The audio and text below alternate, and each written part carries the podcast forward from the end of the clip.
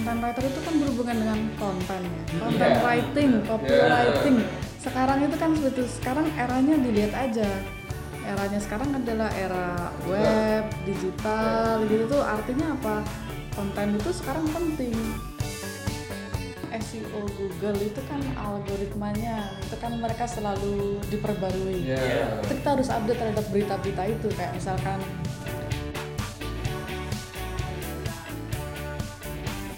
kembali lagi di podcast Awal Kenal, podcast yang ngobrolin tentang cerita di balik profesi seseorang, coy. Mantap. Dan kali ini langsung saja, nggak usah lama-lama. Kemarin kan udah ada bocoran sedikit intro ya, kita mau hadirin orang-orang yang di skopnya mungkin yang skop orang-orang di startup, industri IT, teknologi, lebih teknologi. Dan di sini kita udah ada bintang tamu nih, guys. Tepuk tangan dong. Namanya bintang tamu. Iya dong. Udah terdengar suaranya. Mungkin bisa langsung kenalan dulu, Pak. Halo semuanya. Halo. Nama saya Nurma. Saya kerja di startup juga. Semangat startup. Ya. Okay, ini startup. Ini masih startup. Di startup ya udah sekitar 4 tahun, jadi 2015. Senior ya, cah lawas. Udah dari 2015. Ya, pertengahan. Sebagai dulu awal content writer masuk sini. Terus berapa bulan kemudian langsung dinaikin jadi senior content writer sampai sekarang. Tetap content writer ya berarti. Iya, cuman itu. Cuman ada tambahan seniornya lah ya. Udah 4 tahun dan gokil, masa 4 tahun tetap junior kan nggak mungkin lah ya. Sudah ada Mbak Nurma di sini, dia berprofesi sebagai content writer. Mungkin yang kedepannya bakal kita sebut sebagai CW gitu aja ya, gampang ya. Coba dong lu jelasin dulu background lu tuh apa sih dulu waktu pendidikan tuh, waktu lu kuliah. Ini nggak sopan kayaknya lu gue gitu, ini udah tua gitu. Kita cuma beda berapa tahun loh. Beda berapa tahun loh. Nanti mungkin kalau keceplosan ngomong lo, gue atau aku, kamu nggak masalah ya. Emang random banget. Ya udah terserah. Random guys. Coba dong ceritain dong kuliahnya tuh dulu apa gitu. Kuliahku dulu di sastra. Asli sastra man. Sastra Jepang. Sastra Jepang. Ya. Terus lulus masuknya ke content writer malah. Nggak, aku sebelum lulus, jadi setahun sebelum lulus aku udah kayak part time gitu di jurnal kampus. Jurnal kampus di situ ngurusin. Ini kan jurnal kampus kan resmi ya. Dia udah akreditasinya udah A, udah bagus lah, jadi ngurusin penulis-penulis jurnal gitu. Kalau jurnal kampus tuh resmi, jadi mereka yang biasanya butuh publikasi jurnal buat kebutuhan akademik. Oh, jadi tapi itu nggak spesifik kategori apa gitu nggak? Udah masuk belum? Jurnal kampus spesifikasi kategori akademis belum tadi? Nggak, spesifikasinya ilmu budaya karena budaya. Ya, karena kan. Berarti di kampus kamu ya? Di fakultas. Di fakultas kamu, spesifik di fakultas itu. Iya, di situ belajar mas waktu itu jadi asisten sekretaris sebenarnya kalau nggak salah. Cuman lama-lama ya macam-macam kerjaannya. Jadi termasuk handle OJS. Jadi dulu mereka punya namanya Open Journal System. Open Journal System itu kayak apa ya? Sistem buat ngelola jurnal. Jadi misalkan aku nih punya jurnal, aku tuh mau lulus S2 butuh jurnal yang dipublikasi di di jurnal berakreditasi. Enggak, berakreditasi nasional misalnya atau terakreditasi A. Nah, kebetulan jurnal yang mau aku tuju jurnal A ini. Nah, si A ini dia punya sebenarnya semua rata-rata pakai OJS ya. Cuman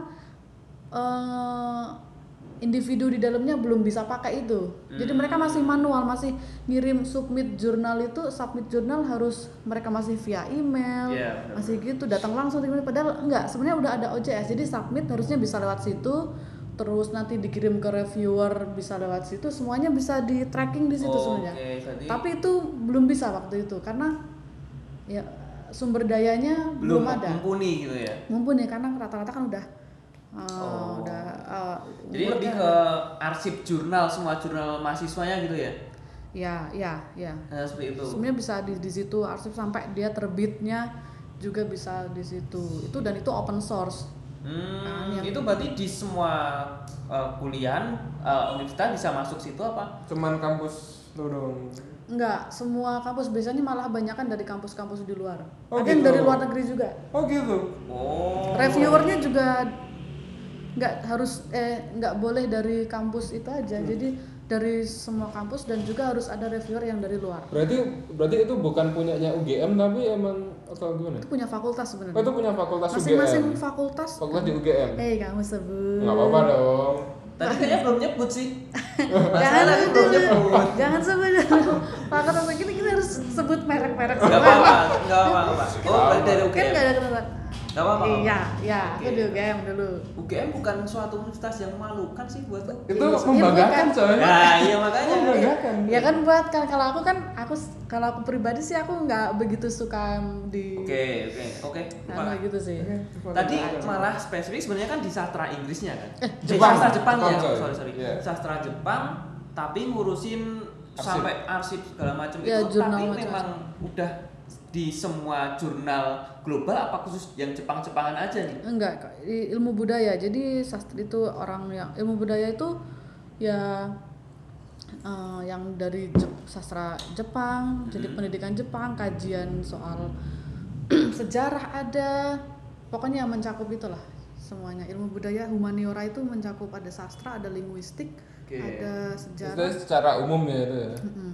Oke, berarti tadi kan part time di jurnal kampus, berarti sebelum lulus kuliah tuh udah kenal apa konten gitu ya, konten soal ya manajemen, jadi pegang kan kayak pegang webnya juga kan itu, jadi udah kenal di situ, itu yang jadi modal buat aku ngelamar ke perusahaan sekarang ini. Jadi waktu interview juga ditanyain waktu itu sama manajernya, ngurusin apa aja dia. Bentar, sebelum mungkin jauh ke sampai sekarang titik sekarang nih.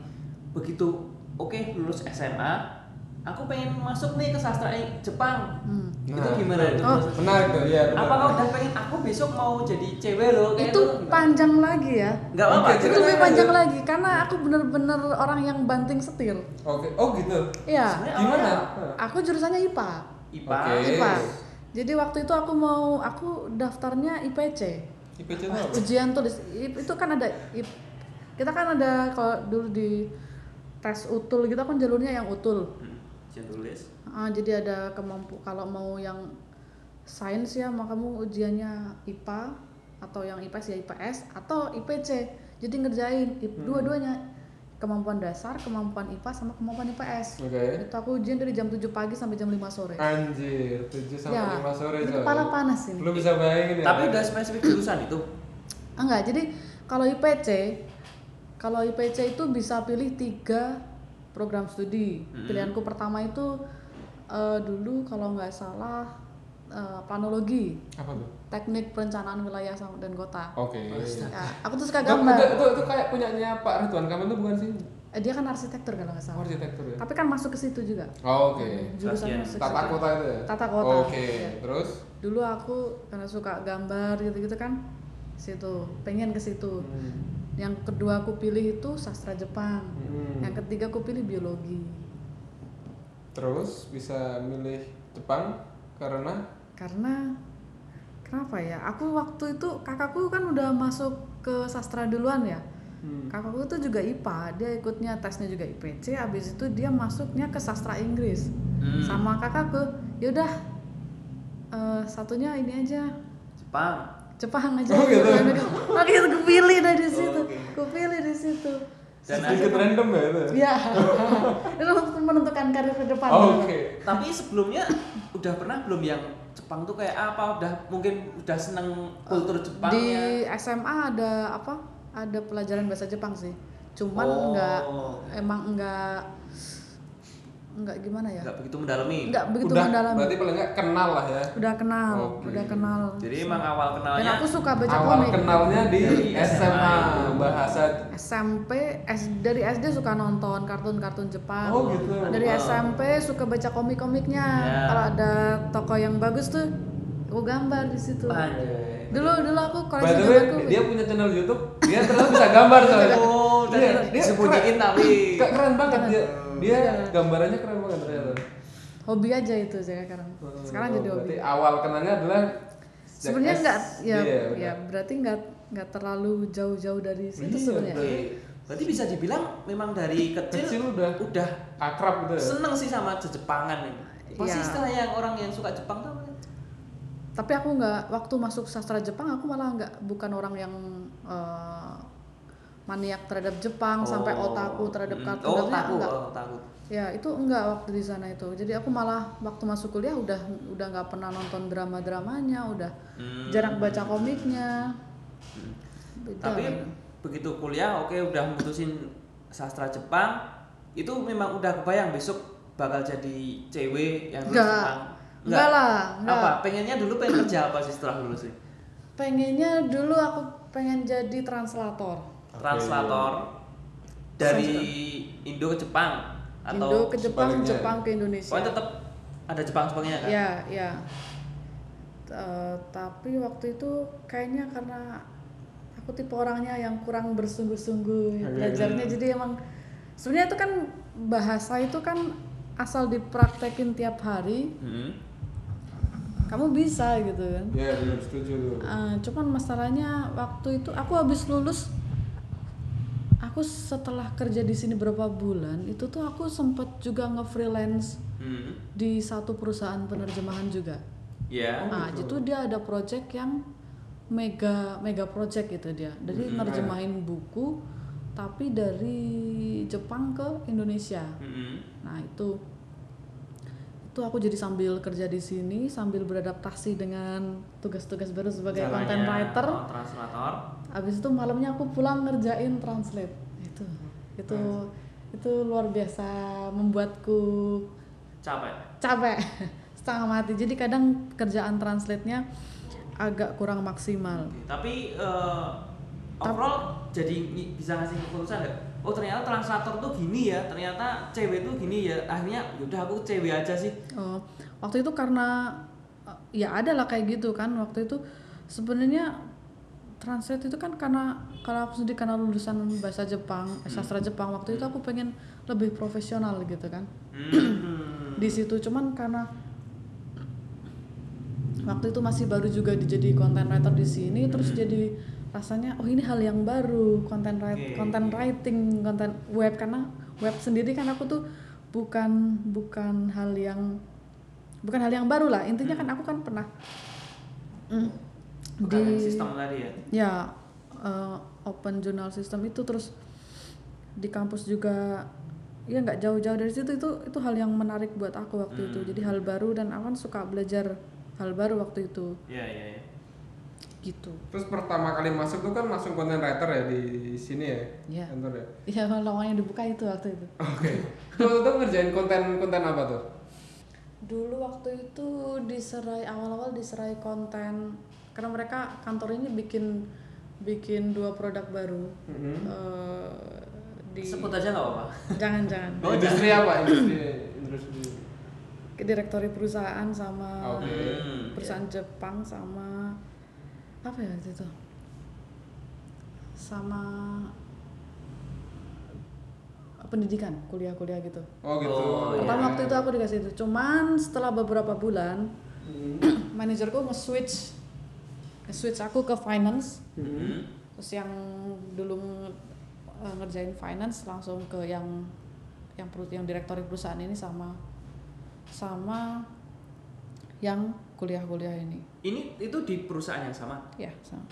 Anjir, kenapa bisa melenceng sampai finance segala sih?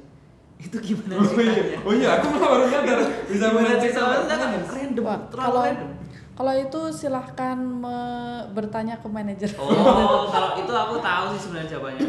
Karena nggak ada orang yang megang finance, akhirnya yang ada ya udah bantuin deh gitu. Udah ada content writer-nya. Finance sudah ada content writer-nya. Oh, udah ada. Iya. Jadi dulu yang pegang bukan aku sebenarnya. Setelah berapa bulan di switch. Gue pikir cuma berapa bulan waktu itu, ternyata enggak, ya di switch seterusnya Mbak gitu. Berarti malah enggak ada bikin konten-konten yang Jepang-Jepangan itu, malah enggak. Kalau travels itu kan udah ada sendiri konten-kontennya. Okay. Jadi seperti itu. Tapi sekarang jadi cewek bisa dibilang udah lama ya di bidang cewek. Nah, tantangannya nih kayak gini sih. Orang biasanya kalau orang-orang sastra apa entah itu sastra apa aja, nggak ngomongin tentang Jepang ya, itu tuh pengennya ada yang jadi pengen jadi penulis, ada yang pengen jadi guru, mungkin ada yang jadi translator, itu salah satunya. Mungkin sekarang setelah kenal Mbak Nurma juga, bisa juga sih jadi cewek nih. Nah, apa sih yang harus dipelajari sebenarnya ya? Kalau orang pengen jadi cewek, apakah bisa semata-mata dia nggak punya basic apa-apa langsung jadi cewek? Itu gimana nih, bisa ceritain nggak? Kalau content writer itu kan berhubungan dengan konten ya, content writing, copywriting. Sekarang itu kan seperti itu. Sekarang eranya dilihat aja. Eranya sekarang adalah era digital, web, digital, gitu tuh. Artinya apa? Konten itu sekarang penting. Konten is the king. Konten itu sekarang aset kalau menurut saya.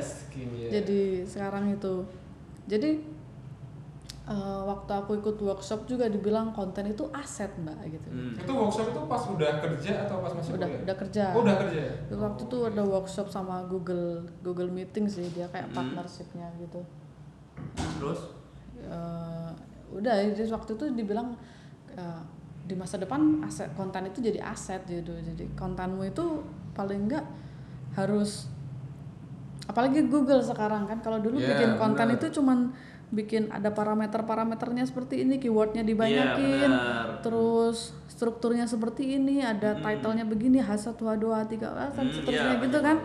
Kalau sekarang kan kualitas ya lebih, kualitas kontennya, originalitasnya, Google lebih user oriented sekarang. Jadi tinggal gimana kamu bikin konten yang menarik untuk orang gitu loh, dan itu bermanfaat untuk orang. Jadi kamu nggak bisa begitu aja.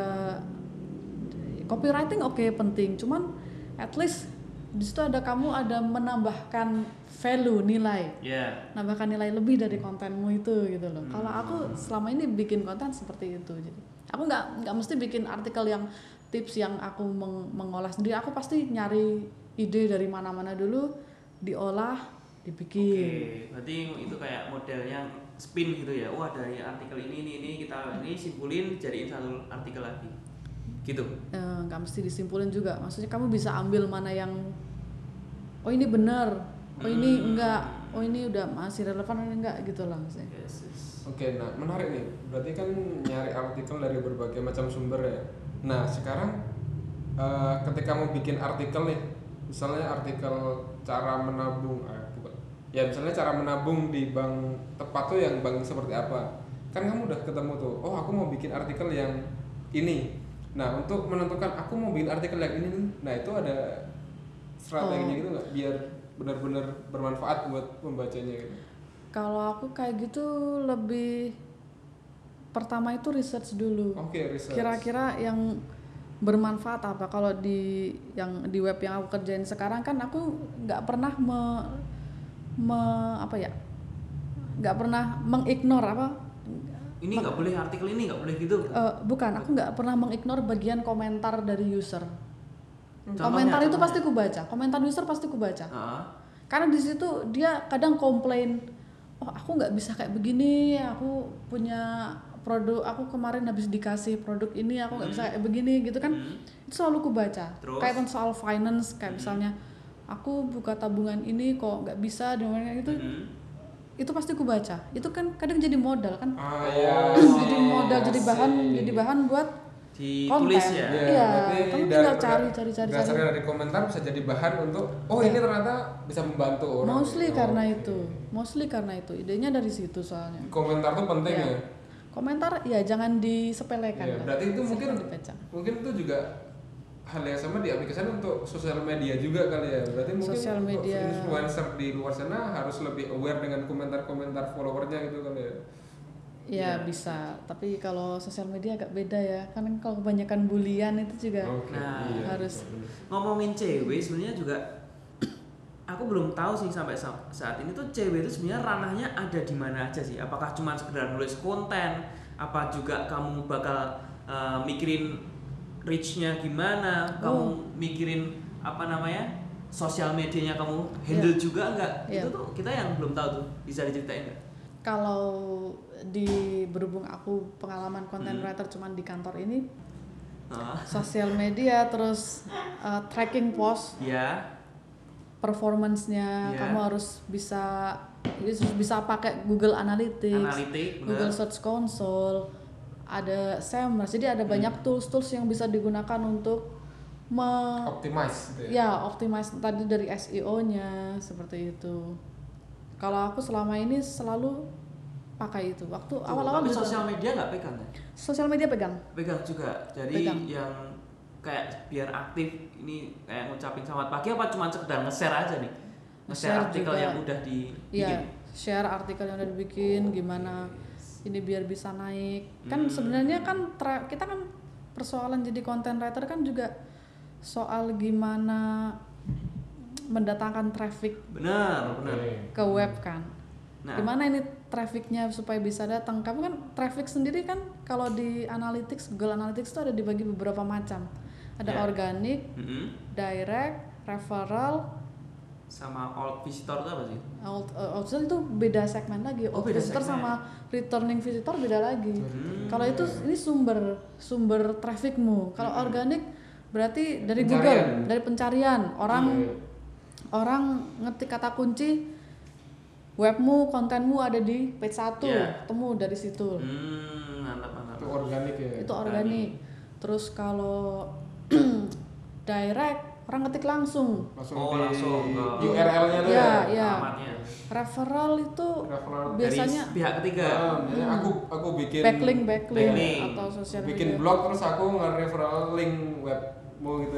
Atau dari SNS-nya juga bisa dari situ. Jadi itu semua bisa dicek ya, bisa kamu setiap hari kamu mantau kayak gitu berarti ya. Ya setiap hari, kadang kalau nggak sempat karena kerjaan banyak ya seminggu 2 kali 3 kali itu harus dicek. Itu penting. BTW sekarang visitornya berapa nih per hari?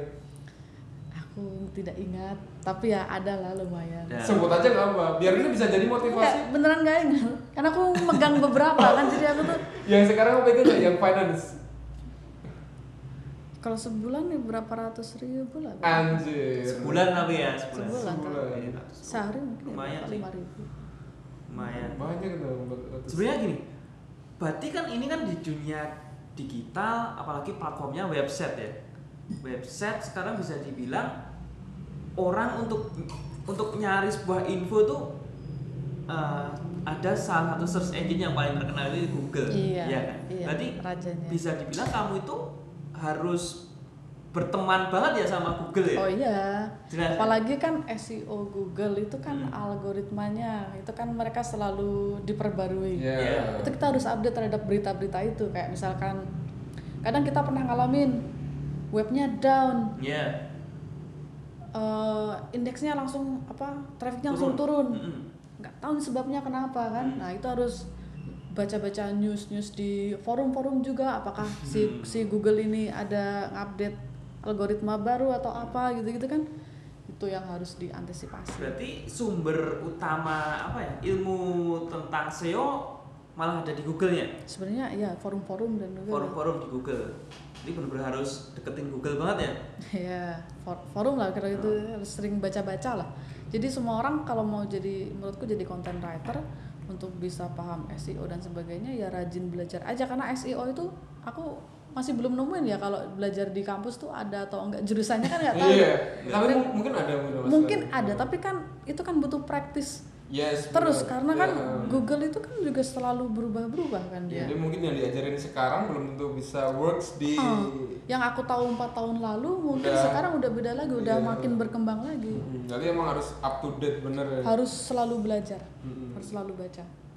Berarti Google harus dideketin tuh guys, jadi harus selalu tahu algoritma.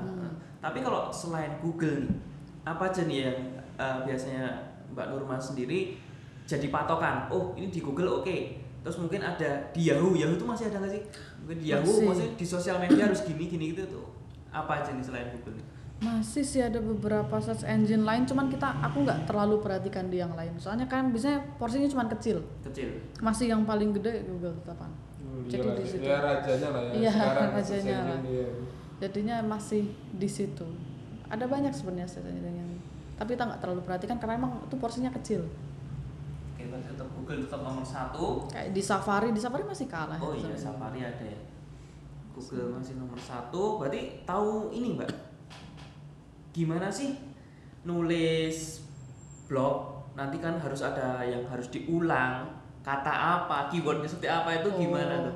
Ya kalau zaman dulu kan keywordnya, kalau aku dulu dikasih taunya keywordnya diulang-ulang aja, terus di bold, di italic. Masih relevan nggak? Itu enggak juga sih aku. Menurutku itu buat layout tuh jelek banget jadinya. Karena aku masih lihat konten-kontenku yang lama kan, habis itu waktu lihat konten ketawa sendiri kok banyak banget benerin lagi, nggak di boldnya dihilangin, taringnya dihilangin, gimana, terus tinggal ditambahin jumlah katanya, terus habis itu ditambahin dilengkapi datanya, kemudian informasinya di update lah jadi yang lebih baru gitu kan. Terus kayak penggunaan ini ngaruh juga nggak, kayak italic, bold, underline dulu sih kayak begitu ya, sekarang aku jarang pakai gitu. Dulu katanya seperti itu. Okay. Tapi sekarang aku udah enggak. Tapi sekarang mungkin ke H1 sampai H6. Itu masih dipakai. Kalau aku masih pakai. Oh, okay. Tapi kalau H1 kan cuma title satu aja. H1, H2 juga jangan banyak-banyak, H3 baru. Benar. Nah, ini yang banyak orang nggak tahu nih sebenarnya, kalau nulis konten itu dalam satu page itu memang harus ada H1 tuh dalam satu page cuma satu ya. Kalau bagusnya seperti itu. Kita kan selalu inspirasi juga H1 tuh satu aja, H2 yang nggak banyak lah, paling cuman berapa, dua atau baru H3, H4. Tapi kalau H1-nya lebih dari satu? Kayaknya itu nggak bagus aja. Cuman nggak bagus aja sih. Nggak bagus kalau dari aku, cuman itu kan termasuk di algoritma search engine memang berpengaruh, karena H1 kan paling gede ya. Nanti si mesin pencari atau analitik bakal bingung mencari dulu pertama H1 ini sebenarnya kontennya apa sih, judulnya yang mana ini. Kan mereka mau mengenali ini kontennya apa. Ya. Si Google jadi bingung ini sebenarnya yang utama yang mana nih gitu ya, kurang lebih ya. Itu H1. Oke. Kalau untuk ini sendiri Mbak, SEO tapi dari segi off page-nya. Kayak misal ada SEO on page sama off page, pernah ngerti itu, cuman enggak lupa. Jadi biar lebih ke ini sih, itu kan tadi dari SEO dari segi kontennya, tapi kalau SEO dari segi programmingnya, teknisnya yang ada di dalam konten di dalam websitenya itu sendiri. Itu aku nggak begitu tahu banyak ya. Cuman kalau soalnya kan ada yang ngurusin sendiri, ada developer, ada dev teamnya yang emang harus berkala inspect. Jadi ada bug atau enggak, bug fixing itu biasanya harusnya rutin. Terus page speed, speed load itu penting. Itu jadi itu harus selalu dicek dan dioptimize. Yang baru aku tahu kayak gitu, kecuali kalau ada isu-isu yang membuat itu trafiknya down itu baru aku juga ikut tahu juga. Kayaknya kemarin nggak pernah ya sampai benar-benar anjlok ya trafiknya. Itu karena teknis itu kemarin. Pernah ada robot diblok sama robot ya. Iya, karena yang diblok asetnya ternyata. Jadi nggak bisa kebaca, Google nggak bisa baca, entah karena apa itu kedetek di Search Console-nya nggak mobile friendly. Terjun bebas ya waktu itu ya. Lumayan. Visitornya setengahnya ya kalau nggak salah ya. Iya setengahnya. Jadi memang harus saling lengkapin gimana platformnya sendiri juga harus bagus, tulisan kontennya juga harus bagus gitu kan. Webnya juga harus dukung gitu ya. Kalau kreatif itu ya dari segi banner, layout itu juga harus penting ya. Responsif juga ya kalau sekarang ya. Karena kan sekarang lebih banyak orang pakai mobile. Bakal web visitor, kalau yang web yang aku pegang itu kayaknya hampir berapa 60-70% lah ngomong. Iya, aku dulu kan pernah minta ini sih, analitiknya kan. Sekitar itu. Memang hampir dari mobile. Iya. Mobile. 60-70% dari mobile malah. Oke, berarti teman-teman kalau mau bikin blog itu pastikan untuk responsif lah. Karena kebanyakan pengunjung bakal pakai HP ya. Karena sekarang tuh kalau nyari-nyari informasi pasti yang diraih, yang dicari itu HP ya. HP dulu. Bangun tidur aja udah pegang HP itu kan. Kalau misal nih, setelah nulis konten selesai, publish, aku mau nulis ini harusnya bisa booming nih. Oh. Berarti itu masuk dari riset juga. Maksudnya apa, cuman aku nulis inilah, belum ada yang nulis. Akhirnya ternyata setelah dipublish nggak ada yang nonton juga, padahal juga nggak ada orang yang nyari itu. Risetnya itu bagian dari risetnya itu. Berarti risetnya di awal dia udah nggak sukses kan. Tapi sebenarnya nggak masalah sih kan, kalau aku kan konten satu lagi yang bikin kalau menurutku ya. Kalau menurutku itu konten itu harus regular. Jadi intinya dia harus ada post aja lah. Kalau dulu aku setiap hari selalu ada konten artikel. Kalau sekarang masih tiap hari bikin konten ya sekarang ya? Masih, tapi nggak tiap hari. Nggak tiap hari. Seminggu pasti bikin lah ya. Pasti bikin karena berhubung yang aku pegang sekarang ada beberapa, jadi aku harus bagi-bagi waktu di situ. Jadi nggak bisa artikel tiap hari itu. Kirain harus tiap hari target berapa post untuk publish gitu. Paling nggak satu ada lah. Gitu. Paling nggak satu ada. Kan seminggu misalnya ada 5 itu artikel kan udah lumayan. Bosen itu. Oh bosan. Kirain enjoy aja. Apa ya? Bosan.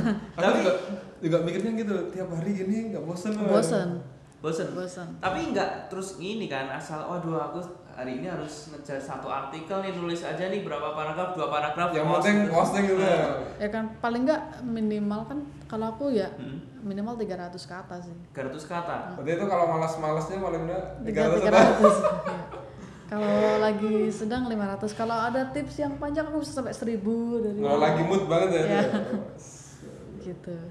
Dari pengalaman Mbak Nurma sendiri kan udah lama, kan udah ketahuan juga dari analitiknya ternyata artikel kayak gini tuh rame, ternyata artikel yang seperti ini rame. Nah itu kamu bisa simpulkan nggak? Ternyata artikel yang seperti apa sih yang dicari orang tuh? Oke, sebenarnya itu tuh nggak mesti ya. Kadang misalkan aku bikin artikel A sekarang, dia ramenya nggak ketika dia di seminggu 2 minggu diposting, enggak bisa. Dia ketika naiknya ketika udah berapa bulan, 2 bulan pas orang nyari itu dia naik, dia sampai di atas gitu. Bisa kayak gitu. Mungkin karena masih fresh jadi belum banyak ini juga ya. Iya, belum terbaca sama si Google-nya gitu ya. Gitu sih kalau aku kadang gitu, kalau udah agak begitu lama sebulan 2 bulan itu baru dia kelihatan dapat posisi. Berarti yang penting emang keep writing aja ya kalau konten writer itu. Aku sih gitu. Tapi nggak bisa dianalisis. Oh ternyata artikel yang jumlah katanya segini, mungkin yang pendek pun bisa trending atau bisa. Yang panjang pun. Jadi nggak bisa buat patokan ya. Nggak bisa. Kadang yang cuma 300 pun juga ternyata banyak juga yang baca, banyak yang komen malah. Gitu. Ketika ternyata pasti pas lagi dicari. Jadi emang balik lagi ke kualitas dong ya. Ketika artikel itu emang bisa memantik pembaca untuk lebih. Itu yang dicari misalnya ketika itu ternyata yang dicari pembaca. Mungkin kualitas sama kompetitor kali. Oh iya bisa juga. Yang cari banyak belum ada kompetitor. Otomatis kan. Ya volumenya nggak banyak. Itu balik lagi ke riset lagi ya itu. Riset lagi. Berarti kalau bisa aku simpulin riset sebelum bikin konten tuh penting banget ya. Penting. Karena itu bisa krusial banget ya. Kalau dari riset udah gagal, mungkin kontennya yang dibikin juga kurang menjawab. Kalau di website menurutku kalau kontennya banyak sih lebih nggak masalah sih. Kan ada yang naik, ada yang turun, naik turun itu kan bisa di track performanya kan. Kalau misalkan dia turun atau keywordnya itu sampai loss gitu, ini harus dioptimize lagi misalnya kayak gitu. Keyword ininya kok sampai dia hilang, sampai nggak masuk ke sampai page 10 itu udah. Tapi aku penasaran nih, ketika artikel udah dipublish nih, sering diedit nggak sih? Iya itu harus. Oh gitu. Jadi kadang misalkan kalau aku ya nggak ada ide nih buat artikel baru, seharian suntuk misalnya kan, itu kan kerja pikiran tuh kan kadang suka Biasanya aku optimize aja existing content. Optimizing existing content yang dulu-dulu tuh di-optimize lagi, entah dari layoutnya ditambahi gambar, informasinya udah nggak relevan dibenerin ya, ditambahin kayak gitu-gitu. Jadi nggak cuma publish, udah biarin aja. Tapi tetap riset dulu nggak sebelum dioptimis, atau kan pasti kan ada ya, kadang ada riset juga. Misalkan kira-kira kamu udah riset nih, oh, yang lagi booming keywordnya ini, terus kamu pernah punya artikel yang relevan sama itu, bisa lah itu ya, keywordnya ditaruh di situ. Misalnya kamu nembak keyword baru di situ, ambil keywordnya, tambah-tambahin itu ya di artikel itu. Dan itu kadang aku juga suka ganti fokus keywordnya juga sih di artikel lama gitu kan, keywordnya tak ganti ya yang fokus keyword kan ada ngisi fokus keywordnya apa kan, di situ nembaknya mau yang ini, dicoba itu kan eksperimen ya sebenarnya. Kan kamu tuh kan research, kamu kan jadi content writer. Kalau buatku sendiri itu laboratoriumku sendiri. Jadi aku bikin eksperimenku sendiri. Kalau aku nyoba ini gimana, nyoba ini gimana, itu dimanfaatin aja. Toh kamu dapat pengetahuannya buat kamu juga kan nanti. Dan jadi content writer tuh nggak bisa dijudge berdasarkan ini juga ya sebenarnya. Itu kan eksperimen ya. Iya sih, aku juga sempat baca ngomongin masalah SEO juga. SEO tuh sebenarnya kayak dibilang misteri juga. Ada yang orang pakai cara A, begitu diterapin cara A juga ternyata jelek, dan pakai caranya sendiri bagus. Itu benar-benar random banget sih, nggak ada yang tahu. Jadi benar-benar kita perlu riset itu selalu sih menurutku untuk ngomongin masalah SEO, apalagi bisa ada di posisi page one Google, itu benar-benar seneng banget. Nah, ngomongin page one Google nih, Mbak Nurma sendiri apa sih achievement begitu seneng nih kalau misal setelah nulis, apakah ada achievement? Oh, aku bisa nulis ini, apakah mungkin salah satunya, oh, artikelku di page 1 terus nih. Iya, jelas itu. Apa aja sih nih kalau ini achievement yang seneng banget nih, merasa berhasil, aku udah berhasil menjadi cewek. Itu termasuk itu yang tadi kalau misalkan apa keyword-keyword yang aku tembak gitu, oh, ada di page 1 nih keluar, ini kan ini webku, kita ada berapa, ada kadang ada nggak di rank 1, oke, tapi page 1 ada di nomor 2 atau 3 gitu ada. Itu aku senang kalau di situ. Oke sih, nggak banyak, cuman menurutku itu udah achievement yang aku senang gitu loh, karena aku bisa aku kadang coba lihat dong, pakai search dong kata kunci ini keluar enggak gitu kan, oh iya nomor 1 gitu kan, nah itu kan hahaha gitu. Berarti emang objektifnya salah satunya itu ya, biar bisa tetap tantangan, biar jadi lebih kreatif tuh. Kalau dari segi konten gitu, lomba-lomba tag 1 itu penting banget sih, karena juga jarang juga ya yang search Google terus dia langsung sampai next page kedua gitu. Bener, itu kalau bener-bener kita nggak nemu di page 1 baru kedua, page 2, 3 itu sampai 8, 9 kan udah nggak mungkin. Udah kayaknya nggak ada deh. Kadang aku masih nge-track artikel gue sendiri. Aku pernah denger cerita nih sebenarnya, salah satu konten apa ya, website yang dimainkan Mbak Nurma ini, yang ditulis Mbak Nurma, ada nih kompetitor sebelah yang di industri yang sama nih. Itu artikelnya banyak banget, tapi kita bisa head to head sama mereka. Dan kompetitor juga sempat nanyain, ini sebenarnya ceweknya berapa orang nih? Iya, masa sih? 1 doang. Kaget kan? Dia kaget. Yang bener 1 doang, padahal yang kompetitor itu dia tuh memanfaatkan banyak cewek kan? Banyak penulis. Siapa itu? Itu malah yang cerita ada sih, Pak Ito. Jadi benar-benar nggak tahu. Itu tuh mereka kompetitor itu ceweknya banyak banget, sedangkan di kita ceweknya satu. Kita bisa head to head sama dia gitu, itu termasuk keren sih. Tantangan ke depan untuk cewek ini apa ya? Industri content writer. Content writer itu sekarang udah banyak ya, kayaknya yang buka lowongan jadi content writer itu sekarang. Jadi kalau semakin banyak yang buka, semakin banyak yang pengen jadi content writer, artinya semakin kompetitif. Kompetisi semakin besar, semakin ketat. Jadi ya kita harus gimana ya, menurutku, kamu harus improve sendiri. Jadi kayak aku misalkan udah di senior content writer, aku kan juga nggak akan mau terus stagnan seperti ini kan, aku pasti akan mau improve lagi, entah nanti mungkin aku kepingin lebih belajar SEO yang lebih ke teknisnya mungkin gitu kan. Mungkin aku emang nggak bisa programming ya, cuman sekedar tahu kan, it's okay kan. Lebih ke kalau dari aku kan, kalau udah di level sini mungkin pengen belajar nggak sekedar nulis lagi sih ya, udah ngerancang konten di website yang bagus seperti apa, terus dia untuk strategic thinking lah ya, nggak lagi yang technical itu. Berarti lebih ke ini, masuk ke branding marketing juga itu mungkin. Iya udah masuk ya. Nah, iya sih, maksudnya ngomongin tentang gimana nge-branding sebuah websitenya itu dari strategi-strategi content writer, content marketingnya juga kan juga. Content marketing. Nggak cuma sekedar nulis konten, tapi tetap content marketing. Begitu orang baca artikel itu langsung pengennya buru-buru call to action gitu ya, misalnya kayak gitu. Dan menurutmu nih ke depan tuh seperti apa sih content writer tuh? Apakah bakal jadi hot job atau gimana nih? Kan sekarang udah zamannya konten ya, harusnya dengan semakin berkembangnya teknologi, berkembangnya orang semua mungkin udah pegang apa ini gadget, entah itu laptop, itu pasti kan ada di situ, pasti ada web, di situ pasti ada konten. Konten pasti butuh kan. Gitu. Informasinya sekarang udah digital semua ya, bukan yang koran. Mungkin bisa juga ya di koran sekarang tulis webnya. Apalagi ngomongin content writer sama jurnalis beda ya? Agak beda. 11-12 ya? Agak beda sih. Kalo beda? Jurnalis kayaknya mereka harus reporting lah ya. Jadi kayak reporter turun langsung ke lapangan cari sumber berita kan. Kalau kita kan masih bikin konten. Iya.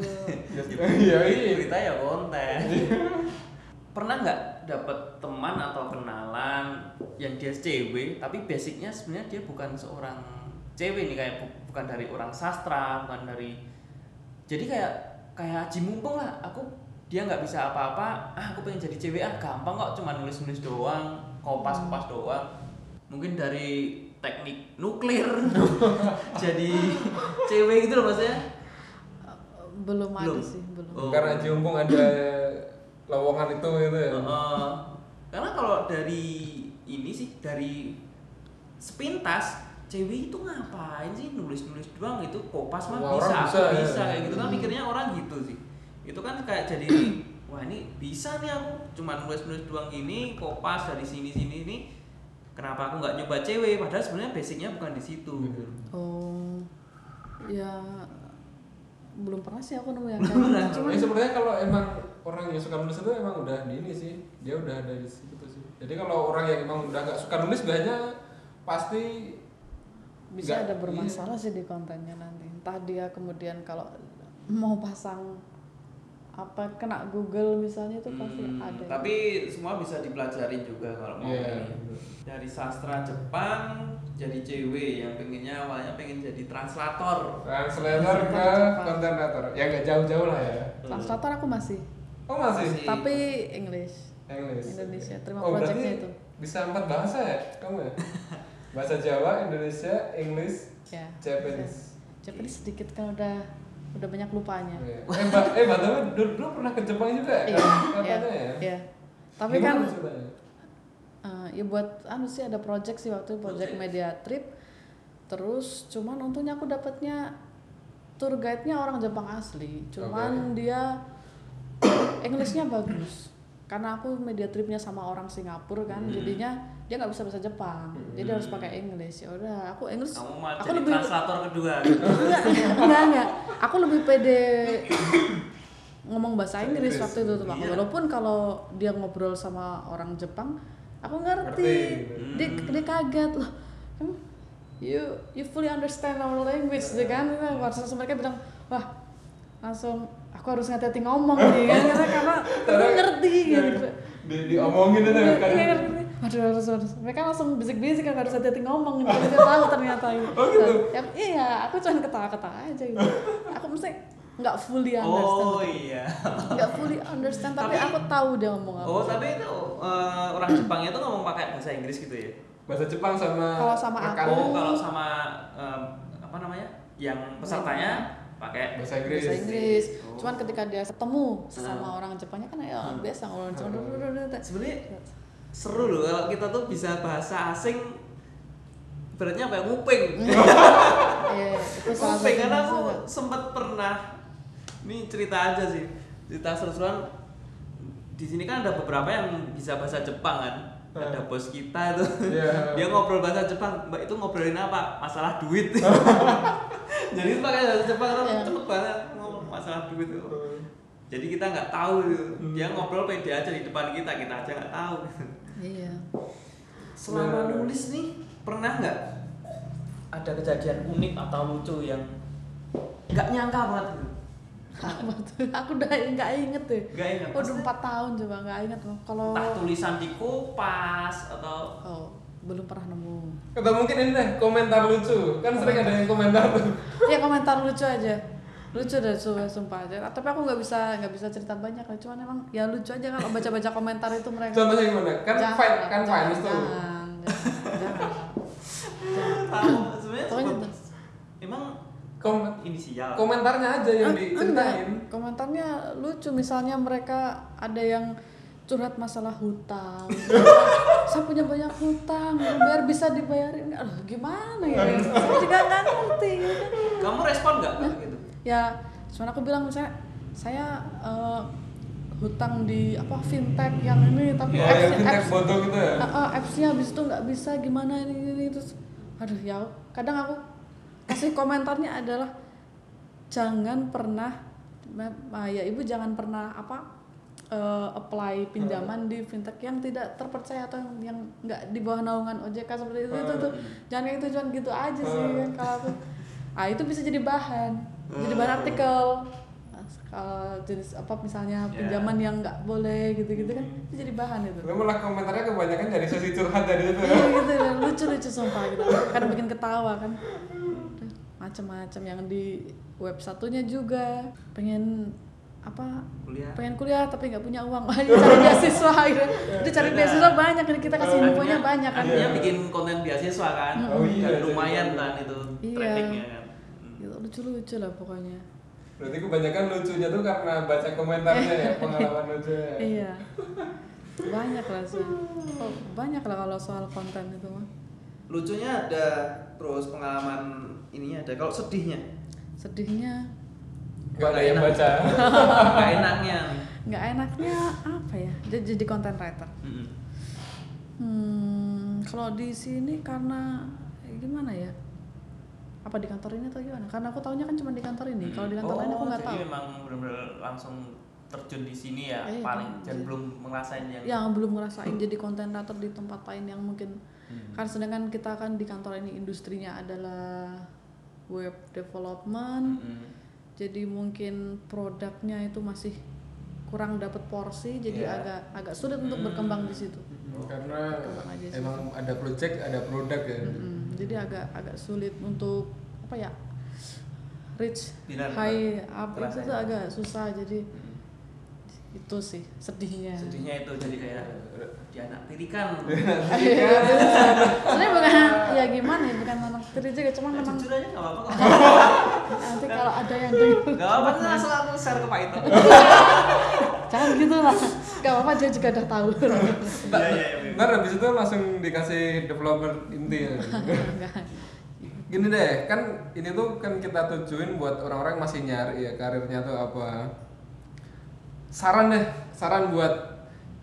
buat teman-teman yang pengen singkat apa? Aja pengen nikah bukan pengen jadi content writer lu kan tadi udah enggak singkat aja buat yang masih SMA SMK masih kuliah itu wah aku pengen jadi content writer kira-kira yang perlu disiapkan tuh apa pada dasarnya mungkin ya semua itu bisa jadi content writer. Bahkan programmer itu bisa jadi content writer. Kamu bisa nulis apapun tentang programming atau apa, itu kamu bisa nulis di situ.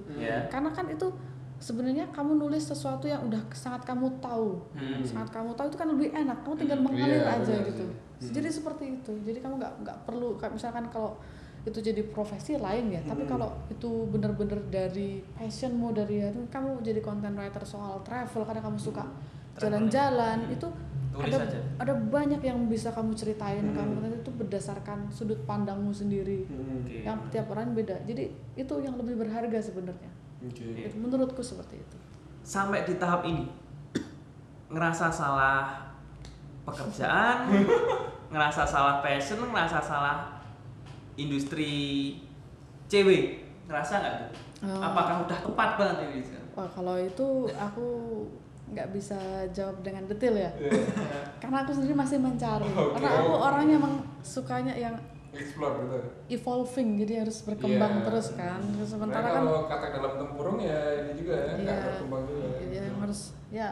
Sedangkan kan banyak ilmu yang bisa digali kan, misalkan jadi setelah jadi content writer mau belajar content marketing atau jadi business development misalnya kan, bisa kan dari situ juga. Bener, dari konten tuh banyak banget ya yang bisa lihat, dari content marketing bisa ini, bisa transfer macam-macam scaling upnya. Iya, luas banget ya itu. Tapi lebih ke tetap berkutat masalah content writer, marketing, branding kayak gitu sih.